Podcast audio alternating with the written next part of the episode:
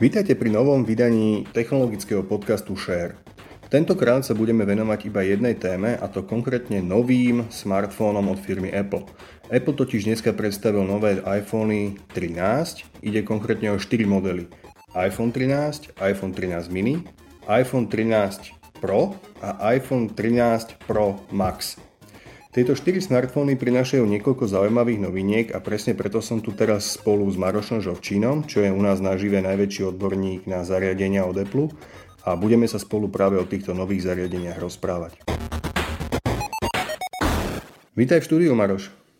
Ahoj, Jano. Tak poďme si to rozdeliť zatiaľ na také dve časti. Najprv sa môžeme porozprávať o tých iPhone 13 a 13 mini a potom neskôr si prejdeme na tie pročka. Tak povedz, čo je podľa teba v týchto 13 pre teba najväčšia inovácia? Mm, ja by som povedal uh, možno ako prvé, že či už aj, aj 13, 13 mini, ale týka sa to vlastne aj pročiek, že teraz sme vlastne tej, v tej ako keby kedy si sa aj hovorilo, že S-kovej generácii, že Apple vlastne strieda um, takú tú generáciu, kedy prinesie nový dizajn a potom na ďalší rok s takouto, kedy sa vlastne zlepšia len vnútornosti a na vonok tie iPhony vyzerajú v podstate rovnako. Takže teraz sme v tom pre takého vonkajšieho v podstate nezainteresovaného pozorovateľa možno v tom menej zaujímavom roku, takže menili sa hlavne veci vnútri a navonok e, nemusíme hneď spoznať až na to, že pribudli nejaké nové farby, že to vlastne je nový iPhone. Takže, takže to je ako keby hneď prvá vec. A e, keď si teda začal tou iPhoneom, tým iPhoneom 13 a 13 mini, tak e, platí to, čo som povedal, čiže displeje sú rovnako veľké ako minulý rok, čiže e, väčší iPhone 6,1 palcový, menší, menší 5,4 palcový displej. Jedna vizuálna novinka alebo vec, ktorá sa zmenila, takže sa zmenšil ten výstupok v hornej časti, ten, ten noč, alebo ako sa mu hovorí, Apple hovorí, že o 20% sa zmenšil. Ty ty si to už dávnejšie kritizoval, že, že to, to by už pomaly aj mohlo celé zmiznúť, tak čo, uspokojilo ťa tých 20%? Tak na pomery Apple je aj tých 20% celkom dosť, ale pravdou je, že tento noč alebo ten výrez je naozaj obludný, je obrovský ešte stále. A zober si to tak, že napríklad Samsung už dokázal kameru schovať do displeja, a čiže pokiaľ sa bavíme o tom, že kde je teraz Apple, pokiaľ ide o ten výrez, tak e, v tomto už vlastne celý svet Androidu predbehol. Ale treba povedať aj druhú vec, že Apple tam stále schováva Face ID, čo je unikátna technológia a toto je vec, ktorú v podstate od uvedenia iPhone 10 nedokázal dobehnúť žiadny konkurent vo svete Androidu. Takéto rozpoznávanie tvári nedokázal vymyslieť nikto. Áno, toto, s týmto súhlasím, že, že uh, ak by Apple to chcel odstrániť ako keby ten, ten výbežok ešte viac, tak že, že na čom by musel v podstate uh, robiť tie kompromisy, že možno by to vlastne nebolo ako keby ne, ne, že nestalo by to zatiaľ ešte za to. A, ako, a zároveň, ako som povedal, sme teraz v tej generácii, kedy ne, neplánoval ani zásadnejšie meniť design. Takže keby to, to, že sa vôbec ten vrch nejako menil, tak už to je ako keby, že na, na, na pomery Apple kvázi, že, že príjemná, príjemná zmena. No a čo sa týka ďalších vecí, tak akože taká už úplne že drobnosť, ale že zo zadnej strany vlastne tie kamery sú, alebo tie, tie fotoaparáty, tie objektívy sú inak usporiadané a to, je, a, to, a to je asi tak všetko. A ostatné rozdiely sú potom už uh, v parametroch. Uh, máme väčšiu batériu s väčšou kapacitou, Apple tvrdí, že bude o 1,5 hodiny, respektíve 2,5 hodiny mm, denne vydrží akože viac ten, ten, ten smartfón, jasnejší displej, Ďalej je to teda OLED display ako aj predtým. Uvádzala sa napríklad lepšia vodeodolnosť a Apple hovorí, že bude, že bude mať vlastne ten, ten displej spredu pokrytý niečím, čo nazval, že Ceramic Shield. Ty si to pochopil, že ako to myslel? Ja si to predstavujem tak, že je to nejaké, nejaká ako keby ešte jedna vrstva nad tým klasickým e, ochranným sklom, ktorá by mala zabezpečiť väčšiu odolnosť. Ale či si to predstavujem správne, to neviem, lebo v tej prezentácii to nebolo úplne jasne povedané. Áno, oni to ukázali. Ono to v tej animácii to vyzeralo v podstate ako taký... Ako mne to pripal, pripomínalo tie fólie, čo sa lepia na displeje v podstate. Samozrejme nebude to nejaká asi fólia, ale áno, niečo na ten spôsob, len že to bude rovno od výroby. Tak e, som zvedavý, lebo skutočne e, akože prasknuté displeje to je niečo, s čím sa moríme všetci. E, či to dokáže pomôcť, neviem, ale aspoň je fajn, že Apple tomu venuje pozornosť. No a teraz samozrejme, ak taká možno asi najdôležitejšia, alebo takéto jadro, samozrejme, smartfónu, najdôležitejšia vec, čiže nový procesor A15, čiže Apple vlastne predstavil tohto, ročnú svoju, svoj nový čip pre, pre nadchádzajúci rok, ktorý teda samozrejme okrem iPhoneu bude v iPade a možno ho ešte uvidíme v ďalších zariadeniach. Bude vyrábaný 5, 5 nanometrovou technológiou výrobnou. Má 6 jadier, 4 jadra má grafická karta. Apple slúbuje opäť veľký náskok, veľký nárast vo výkone. To je niečo, na čo sme v podstate každý rok už zvyknutí. Ďalšou novinkou je, sú nové objektívy a Obidva teda. Jeden je ten, ktorý sme vlastne mohli vidieť minulý rok na iPhone 12 Pro Max. Má vlastne, je to vlastne opäť 12 megapixelový uh, objektív, avšak má o takmer polovicu väčší senzor ako ten, ktorý mal iPhone 12. V podstate v zásade, že dokáže prijať oveľa viac svetla. Takže um, vlastne fotografie pri slabom svetle budú zase ako keby o niečo lepšie. Eh, ďalšia taká dôležitá vec, ktorá eh, opäť bola prevzatá z iPhone 12 Pro Max, je, že eh, obidva tie senzory sa vlastne majú, majú takú funkciu, že pohlcujú otrasy, že vlastne ten senzor sa, sa hýbe v tom v svojom umiestnení, či je to ako keby taká optická stabilizácia obrazu. No je to pokročilá hardverová stabilizácia pomocou toho, že sa uh, hýbe ten čip. Áno. No a e, novinkou je funkcia, ktorú Apple nazval, že Cinematic Mode. Je to v podstate to isté ako Portrait Mode, že kedy vlastne softverovo sa e, rozostrí pozadie za m, vlastne objektom, na ktorý máme zaostrené.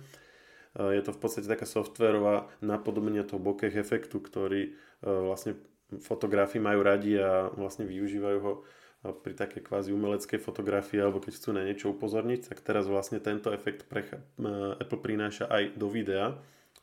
Opäť vlastne je to niečo, napríklad pri filmoch sme na to zvyknutí, že keď napríklad hovorí postava v popredí, tak je na ňu zaostrené, pozadie je rozostrené, aby vlastne ten divák e, vnímal to, čo chce kameraman, aby vnímal, alebo, alebo sa to využíva niekedy aj pri vlastne že kameraman tým spôsobom môže upriamiť pozornosť na to, čo chce. Napríklad Apple tam aj ukazoval také video, na, na ktorom vlastne preostril na niečo v pozadí, aby vlastne poukázal na to, že, že to je niečo, čo chce akože zdôrazniť. No a toto vlastne teraz sa bude dať robiť e, priamo pri natáčaní videa z iPhoneu.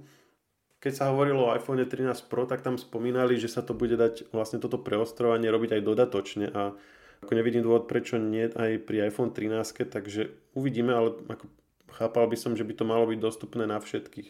To bude potom ešte ako keby o to zaujímavejšie, že vlastne máš natočené video a vieš si tam meniť potom zaostrenie na objekty, ktoré chceš dodatočne v rámci editovania. Ono to môže záležať od toho, či ten iPhone 13 alebo 13 mini budú podporovať nahrávanie videa do nejakého surového formátu, ktorý uloží vlastne všetky tie dáta obrazové, teda aj z toho popredia, aj z toho pozadia pokiaľ on bude ukladať iba do nejakého needitovateľného alebo neskôr neupraviteľného formátu, tak to možno nebude možné. Že to možno bude práve ten rozdiel medzi 13 a 13 Pro. Uh-huh. Áno, toto, toto vlastne nebolo konkrétne povedané na tej prezentácii, čiže to budeme musieť vlastne potom si počkať už na nejaké konkrétne recenzie alebo si to priamo vyskúšať, keď, ho, keď k nám príde do redakcie. Mňa ešte zaujala jedna vec. Batéria má mať uh, lepšiu, respektíve má byť lepšia výdrž o 1,5 hodiny pri verzii mini a o 2,5 hodiny pri eh, verzii iPhone 13. Uh, bola výdrž batérie pri minulých generáciách nejakým problémom? Ono to je v podstate taký už dlhodobejší trend v Apple, lebo keď si zoberieš staršie iPhony, tak tam práve že bol taký ten trend čoraz väčšej, ako keby, čoraz väčšej tenkosti alebo zmenšovania hrúbky a tá batéria na tom, tomu dosť trpela a Apple vlastne to vyvažoval tým, že tam dá vlastné čipy, ktoré vedeli lepšie využívať výkon a tým pádom ako keby šetriť batériu, ale tam od, od fanúšikov bol čoraz väčší alebo od používateľov čoraz väčší tlak na to, aby proste prestal už stále stenšovať tie zariadenia, ale dali im aj nejakú trošku ako keby batérie, životnosť batérie navyše. A ono, ono to potom odvtedy, keby Apple to, to vyslyšal, dajme tomu, a už niekoľko rokov vlastne pokračuje tento trend, že zvyšuje priebežne tú kapacitu. Čiže už minulý rok, ako, ako keby, ani nielen minulý rok, ale aj tých posledných pár rokov skôr to bolo keby niečo, čo sa zvyklo v recenziách chváliť, že oproti tým predošlým, že majú lepšiu, lepšiu batériu, ale, ale zdá sa, že Apple ako keby stále má ten cieľ ešte ju, ešte ju uh, posilňovať. Najslabšia bola samozrejme na tom, na tom iPhone 12 mini, lebo ten je aj, aj najmenší, čiže má najmenšiu batériu. Vylepšená bola vo všetkých, tak uvidíme, aké budú tie skúsenosti, ale pokiaľ bol niekto spokojný, alebo teda Nezaznamenal som, že by boli nejaké výrazné stiažnosti na životnosť batérie. Počas prezentácie ale Apple nepovedal, že by pre nové 13 dal väčšiu batériu, čiže pokiaľ tam bude nejaká lepšia výdrž, tak pravdepodobne to pôjde na vrúb nejakej lepšej softverovej optimalizácii alebo nejakým novým šetriacim funkciám, ktoré aktivuje v rámci tých iPhoneov. No to uvidíme, lebo na začiatku napríklad hovoril, že uh, vlastne reorganizoval aj ten, vlastne to, ako sú uložené komponenty vo vnútri, takže je možné, že mu tam vzniklo viac miesta na batériu. To je práve to, čo Apple ako keby nezverejňuje, že, že, že aká kapacita batérie v zariadení, že ono sa to potom dodatočne zistuje cez, buď, buď sa to priamo rozrobí a sa tam pozrie, alebo sú nejaké softvery na to, takže toto ako zistíme, ako náhle sa tie zariadenia dostanú k ľuďom, a dovtedy môžeme v podstate len špekulovať. A neprekvapilo ťa to, že Apple predstavil aj 13 mini? Lebo o tom sa hovorilo, že to nie je veľmi úspešný model, že možno sa už ani nedočká nástupcu. Čo na to hovoríš? Áno, hovorilo sa. Na druhej strane, keďže mal byť tento rok ten, kedy sa vlastne mm, zostáva pri tých istých zariadeniach a len sa menia vnútornosti, tak e, ako keby dalo sa čakať, že nejaké zmeny v, projekto, v, tej, v tej ponuke produktov nebudú. Eh, ale je to, je to ako hovorí, že tá ponuka, eh, alebo teda ten, ten dopyt bolo veľa menší, ako je poločakával. Hoci ja sám napríklad mám v okolí ako viacerých spokojných používateľov iPhone mini a ja, ja sám napríklad patrím k tým, ktorí oceňujú, že Apple ako keby nenechal sa úplne zvrhnúť alebo strhnúť tým trendom v podstate ponúkať len veľké telefóny, lebo ako keby dnes už nájsť vám na, ako plnohodnotný výkonný smartfón v takých rozmeroch nie je celkom jednoduché. Eh, ešte možno by sa eh, mohlo spomenúť, že eh, po novom iPhone 13 bude začínať s kapacitou 128 GB, čo je tiež hm, ako keby hodné pozornosti, pretože to nie je tak dávno, keď sa ešte vlastne ponúkali iPhony z hm, akože je to už pár rokov, ale pamätáme si tak, ako boli, bola tá kritika s malou výdržou batérie, tak bola kritika E, smerovaná na to, že, bol, že Apple stále tvrdohlavo predával smartfóny so 16 GB, 16 GB veľkosťou pamäte v, základnej, v základnom modeli. Myslím si, že iPhone 6s bol posledný, ak sa nemýlim, ktorý bol s touto veľkosťou, ale ako bolo to oveľa dlhšie ako konkurencia a potom ako Apple začala reagovať na tú kritiku, tak priebežne zvyšoval kapacity ako keby aj nad rámec toho, čo už po ňom v podstate e, zákazníci požadovali a teraz dostali sme sa vlastne až na úroveň, že najlacnejší iPhone s najmenšou kapacitou, nový, akože no, nový model, bude mať 128 GB, čo myslím si, že viac než dobre. E, ty máš lepší prehľad o konkurencii, je to, je to ako že nad, e, nad štandard, alebo je to v podstate už taký, taký normál? 128 GB pamäte sa už stáva štandardom aj v takej strednej triede Androidu a už presahuje do nižšej strednej triedy, čiže pokiaľ ide o takúto pamäť, tak to nie je nejaký extra luxus. Navyše vo svete Androidu sú ešte stále bežné aj pamäťové karty, čiže pokiaľ niekto si chce kúpiť nejaké lacnejšie zariadenie s menšou vnútornou pamäťou, ešte stále má šancu si neskôr dokúpiť pamäťovú kartu a tú pamäť rozšíriť. Čiže v tomto je Apple stále taký osamotený. Každopádne ja si myslím, že tých 128 GB na základný model je veľmi slušná kapacita a aj e, používateľia Apple to určite ocenia. Áno, vieme, napríklad, vieme už aj e, ceny minimálne z, z európskych e, App Storeov v eurách. Napríklad nemecký ho má, má nový iPhone za 799 eur v prípade iPhone 13 mini, respektíve 899 eur pri iPhone 13 a dostupnosť teda by mala byť 24. Eh, decembra.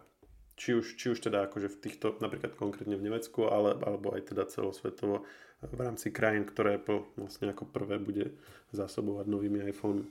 A patrí medzi tieto krajiny aj Slovensko? Um, to ešte nemáme potvrdené. Ale väčšinou to býva tak, že, bývame, uh, že býva u nás dostupný relatívne rýchlo. A tie ceny, ktoré si hovoril, sú teda s daňou. To nie je ako tie americké, ktoré zaznievajú počas prezentácie, lebo tie sú zväčša bez dane, miestnej, lokálnej, ale tieto naše ceny v toho, z toho nemeckého App Store už sú aj s daňou a očakávame, že také isté alebo veľmi podobné budú aj na Slovensku. No poďme teraz premostiť na podľa mňa tú trošku zaujímavejšiu tému a to sú iPhone 13 Pro a iPhone 13 Pro Max. Povedzme si, že čo tam je nové a čo tam je to najzaujímavejšie z toho. No, súhlasím, že tiež, tiež sa mi zdá, že tento iPhone 13 mm, Pro a Pro Max sú tento, tento rok zaujímavejšie.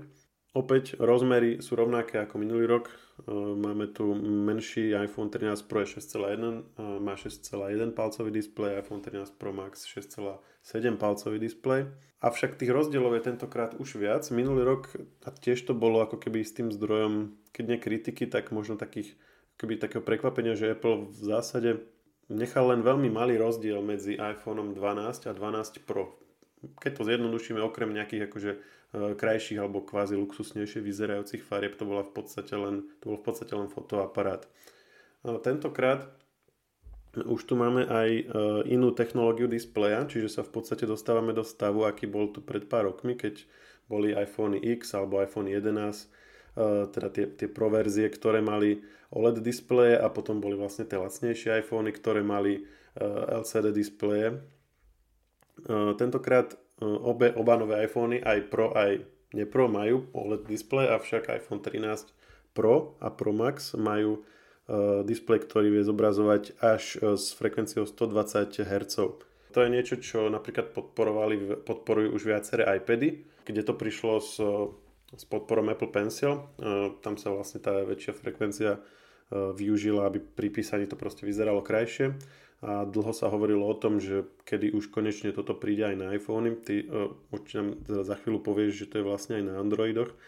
A vlastne ter, tento rok je ten, kedy to konečne prichádza. A ja by som ešte k tomu doplnil, že okrem, okrem vlastne toho, že je tam tá podpora 120 Hz, tak Vlastne je tam funkcia, ktorú Apple volá ProMotion a je to v podstate dynamické menenie obnovovacej frekvencie, čiže tej zobrazovacej frekvencie. Čiže uh, pokiaľ sa na, uh, na telefóne niečo rýchlo hýbe, tak je to aj, dá sa to zobrazovať aj tou, frek, tou rýchlosťou 120 Hz, avšak pokiaľ je tam niečo statické alebo sa to hýbe veľmi pomaly, tak tá, tá frekvencia sa dynamicky mení až k 10 Hz za sekundu. Čo je vlastne funkcia, ktorá mm, vie následne prispieť k úspore batérie, napriek tomu, že ten displej pri tej vyššej obnovovacej frekvencii akože má tým pádom aj väčšiu spotrebu, tak sa to vyvažuje tým, že keď to nie je potrebné, tak zase vie tú energiu e, šetriť. A táto funkcia je podľa mňa inak najdôležitejšia zo všetkého, lebo vo svete Androidu je celkom bežné, že si je možné kúpiť smartfón so 120 Hz displejom, alebo dokonca aj viac, aj so 144 Hz displejmi. Avšak pokiaľ ten displej vie iba hlúpo, teraz to hovorím v úvozovkách, ale hlúpo zobrazovať iba tú vysokú obnovovaciu frekvenciu, tak to je obrovská záťaž na batériu. Veľmi podstatné je práve to, aby tam bola tá inteligentná funkcia a aby to bolo urobené tak, že ten systém si automaticky prispôsobuje obnovovaciu frekvenciu podľa toho, aká je potrebná. Lebo pokiaľ si práve niečo čítam na displeji a iba pomaličky posúvam text riadok po riadku alebo kúsok po kúsku, tak vtedy naozaj vôbec nepotrebujem rýchlu obnovovaciu frekvenciu. Naopak, ocením to, že je tam nižšia a že sa šetrí batéria. A naopak, pokiaľ idem hrať nejakú hru, ktorá je veľmi dynamická, kde tie jednotlivé objekty lietajú po obrazovke, tak tam veľmi sa hodí, keď je obnovovacia frekvencia vysoká. Takže čiže ideálne je to, že Apple použil tú technológiu ProMotion a inteligentne reguluje rýchlosť obnovovania obrazu. No, ty keď používaš niektoré tie smartfóny so 120 Hz eh, displejom, tak eh, vnímaš to? Alebo keď sa potom vrátiš k klasickému napríklad iPhoneu, eh, ktorý má 60 Hz, spoznávaš ten rozdiel? Lebo niektorí ľudia, ktorí sa na to akože zamerávajú, tak hovoria, že ak to už raz poznajú, tak potom im to, ako keby, keď idú spätne k tomu slabšiemu, že im to vadí. Že niečo podobné, ako keď vlastne prišli retina displeje a potom si sa vrátil k neretina displeju. Ja si myslím, že je to presne tak, ako hovorí, že ono, keď prejdeš zo 60 na 120, tak to nejako extra nevnímaš. Ale potom v momente, keď sa zase zo 120 vrátiš 60, tak si to hneď všimne, že tam nejaký rozdiel je. Ale zároveň treba dodať aj to, že výrobcovia tomu trošku pomáhajú tým, ako robia svoje prostredia. Keď tie displeje mali fixnú obnovovaciu frekvenciu 60 Hz, tak tie prostredia tomu boli prispôsobené. Napríklad tie jednotlivé ponuky neboli tak graficky upravené, aby ten, ten nedostatok toho displeja bol vidieť. Naopak, keď už majú zariadenie so 120 Hz displejom, tak sa snažia tie, tie ponuky graficky navrhnúť tak, aby tá vysoká obnovovacia frekvencia vynikla aby ten človek mal ten pocit z toho. Čiže trošku sú na vine aj výrobcovia, že ten návrat na 60 je taký trošku ťažší. Každopádne takáto je aktuálna situácia, takáto je, ak, takto to proste dneska funguje v rámci smartfónov, že tá 120 je taký štandard. Čiže to, že to Apple teraz dobehol, je iba dobré.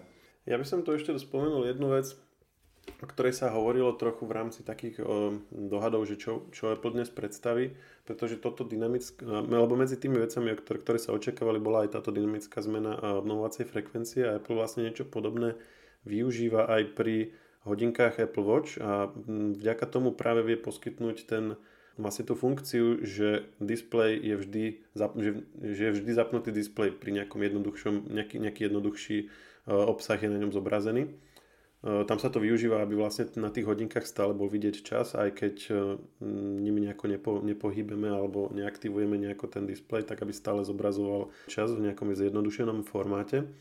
A ho, uvažovalo sa, že pokiaľ toto, a, no, alebo takto, a toto bolo možné, na tý, a toto je možné na tých hodinkách vďaka práve tomu, že Apple dynamicky zníži obnovovaciu frekvenciu, dokonca na hodinkách je to možné až na jeden vlastne jedno vykreslenie za sekundu a tým pádom tá baterka potom až tak netrpí tým, že ten displej je stále zapnutý. Samozrejme v kombinácii s tým, že je to OLED displej, na OLED displej je možné aktivovať len tie, len tie pixely, ktoré niečo zobrazujú a tie ostatné zostanú vypnuté. A hovorilo sa práve o tom, že by takéto niečo mohlo prísť na iPhone, čiže by napríklad iPhone zobrazoval len čas alebo len e, napríklad nejakú poslednú notifikáciu alebo niečo také. E, toto zatiaľ neprišlo, čo je celkom škoda, lebo mne sa táto funkcia na Apple Watch e, veľmi páči. Je to určite škoda a mm, ja si myslím, že práve taký ten always on alebo pohotovostný display, ktorý by mohol byť zapnutý, by je to, čo iPhoneom celkom dosť chýba aktuálne oproti konkurencii. A mňa inak zaujalo počas tejto prezentácie ešte niečo, že tento nový display, ktorý Apple volá, že Super Retina XDR display, má štandardný jas maximálne až 1000 nitov. To je veľmi veľa.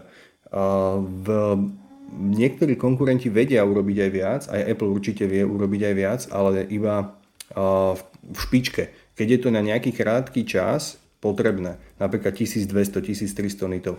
Štandardná, ale tá štandardná hladina zväčša býva okolo 800 a týchto tisíc, ktoré teraz uh, Apple označuje ako štandard, je naozaj veľmi luxusná vysoká hodnota. Čiže ten displej bude veľmi dobre viditeľný na slnku. Preto to spomínaš, áno, že vlastne zlepšuje to tú čitateľnosť na slnku, to je ten hlavný parameter. Áno, áno, mala by byť lepšia. Dobre, poďme uh, k fotoaparátom asi, tie sa opäť menili. Teleobjektív tentokrát e, by mal ponovom poskytovať trojnásobný zoom, čiže vlastne keď na tom na iPhone Pro, 13 Pro, tomu pridáme vlastne e, ešte potom aj e, ďalšie objektívy, čiže ten, ten klasický a potom ten širokouhlý, tak to mám vlastne až ako keby 5 stôp. A potom navyše je e, tam samozrejme digitálny zoom k tomu ešte ako doplnený. No a opäť Apple vlastne poukazuje na lepšiu výdrž na batériu, plus všetky tie vlastne zlepšenia, o ktorých sme hovorili pri iPhone 13, čiže je tam tá vlastne tá funkcia toho cinematic módu, a vlastne e, to, o čom sme sa bavili, že, že, že tuto určite bude možné aj e, meniť tú, meniť tú ostrosť aj dodatočne. A my sme vlastne predtým hovorili, že uvidíme, že či to bude aj pri klasickom iPhone 13. Mňa na tom zaujalo, že Apple teraz prišiel s možnosťou aktivovať nočný režim pre všetky tri kamery. To je novinka v rámci svetla Apple a nie je to vôbec bežné ani pri zariadeniach s Androidom. Tam tiež veľmi často býva nočný režim dostupný len pre základný foťák, teda ten hlavný, prípadne ešte ver ten teleobjektív, ale pre e, extra širokouhlý fotoaparát, tak tam to nebýva úplne bežne. Áno, a pri tom extra širokom fotoaparáte ešte ďalšia novinka je teda, že vie ponovom zaostrovať už od 2 cm, čo v praxi sa dá využiť práve na e, makrofotografiu, čiže vieme si, vieš si dať potom iPhone 2 cm od nejakého predmetu, ukazovali tam napríklad list alebo niečo a vieš na to zaostriť, takže vidíš vlastne tie, tie maličké detaily na tom predmete, ktorý fotíš a to je, to je vlastne tá makrofotografia. Trochu ma prekvapilo, že vlastne na makrofotografiu využívajú ultra širokouhlý objektív a nie teleobjektív, ktorý ako keby z podstaty veci by sa na to hodil viacej. Určite áno a dokonca aj pri bežných klasických fotoaparátoch sa na to používajú dlhé skla na robenie makrofotografií, ale konkrétne pri týchto telefónoch je to podľa mňa dané tým, akým spôsobom sa ostri na tých eh, jednotlivých fotoaparátoch a tento makro je na to vhodnejší. Cez makroobjektív to robí napríklad aj Motorola a oni tiež majú tento režim, ale treba povedať, že tam to nejako extra nefunguje. Tie fotky sú také zvláštne rozmazané, také nie úplne presné. Ja verím, že toto Apple urobí lepšie. A napríklad vo, vo svete Androidu je takým extrémom Oppo, ktoré umožňuje robiť naozaj také ako extrémne detailné fotografie, kde sa dá napríklad priblížiť až do, na úroveň vzoru látky, na úroveň jednotlivých stehov, alebo také, také detaily ako špička ihly, že to sa všetko tam dá priblížiť, ale to sú, to sú už naozaj také veľmi špecifické spôsoby využitia. Jedna vec, o ktorej vôbec napríklad nebola reč, a ja som, ja som bol veľmi zvedavý, či bude spomenutá, tak je možnosť komunikovania iPhoneov uh, priamo so satelitmi bez, uh, vlastne bez, bez toho, aby, aby musel byť telefón v pokrytí mobilného signálu. To je niečo, čo aj viaceré portály u nás o čom informovali, lebo sa vlastne rozšírila taká pomerne a, a prichádzajúca z pomerne dosť spolahlivého zdroja taká ako keby správa alebo taký, taký, taká klebeta o tom, že, že by to mali nové iPhony umožňovať. A rozbehla sa okolo toho celkom zaujímavá debata, pretože mm, nebolo celkom jasné, že či to je vôbec technicky možné, aby lebo všetci poznáme také tie satelitné telefóny, ktoré majú takúto veľkú anténu, ktorú si, ktorú si vyťahneš a mal by si byť povedzme v priamej viditeľnosti na oblohu a tak a má to obrovskú spotrebu na, batér- na batérie a vieš vlastne, ale keď toto všetko splníš a máš to a je to strašne drahé, tak vieš priamo komunikovať. Čiže nemusíš byť vlastne v dosahu žiadnej mobilnej siete a vieš priamo vlastne z telefónu Eh, odosielať a príjmať signál eh, medzi tebou a satelitom na obežnej dráhe. No a, no a vlastne táto informácia, ktorá prišla, tvrdila, že, že Apple by to zapracoval do iPhoneov s tým, že by to bolo len pre nejaké núdzové prípady, že by sa dal cez to buď len nejaký, nejaký akože, eh, nejaká sms poslať, aby si človek po, po, požiadal o pomoc, alebo by to proste nejakú, mm, nejakú núdzovú správu odoslalo a vlastne riešilo sa, že či vôbec je možné, aby v takom zariadení, z ktorého netrčí žiadna antena a vlastne bez toho, aby Apple nejak zmenil proporcie iPhone, aby toto bolo, bolo za, nejako možné zapracovať. A následne vlastne sa aj hovorilo, že či vôbec bola tá správa správne pochopená, lebo ten zdroj, ktorý to priniesol, ako som vravel, je pomerne spolahlivý, takže či to nebol napríklad zlý preklad a či to nebolo inak myslené. A nakoniec sa, sa to nespomínalo vôbec, čiže to ma celkom zaujalo. Ja som, ja som osobne bol veľmi zvedavý, že ako to teda dopadne s touto vecou a dopadlo to tak, že to vlastne, že, že sme o tom nič nezistili, že to tam vôbec nie je. No ja som popravde nedával tomu veľa šancí, že by s touto technológiou prišiel, lebo neviem si to úplne predstaviť, ako by to technicky mohlo fungovať. Tým netvrdím, že je to nemožné, len doteraz nikto nič podobné ani len nenaznačil. A keby Apple s takýmto niečím prišiel, tak by to bola naozaj úplne unikátna funkcia. Ono tá, e, to, to, to druhé vysvetlenie bolo, že vlastne bola chyba v preklade a že Apple, e, to, čo, to, čo Apple zapracuje, bude nejaká širšia podpora 5G e, špecifikácie, ktorá bude rozšírená o niečo, čo podporuje firma, ktorá zároveň robí satelitné telefóny. Čiže nebolo by to za, akože priamo podpora komunikácie so satelitmi, ale len také nedorozumenie. Ale napríklad ani to sa nespomínalo, hoci bolo povedané, že bude vlastne posilnená 5G funkcionalita, ale nejak to nebolo špecifikované. Skôr bola reč o tom, že sa bude, ale to, to v podstate bolo aj doteraz, že sa bude viac ako keby, alebo teda, že, že iPhone bude uh, dynamicky prepínať medzi 5G a LTE podľa toho, um, či, či ten výkon bude potrebný, aby vlastne šetril batériu.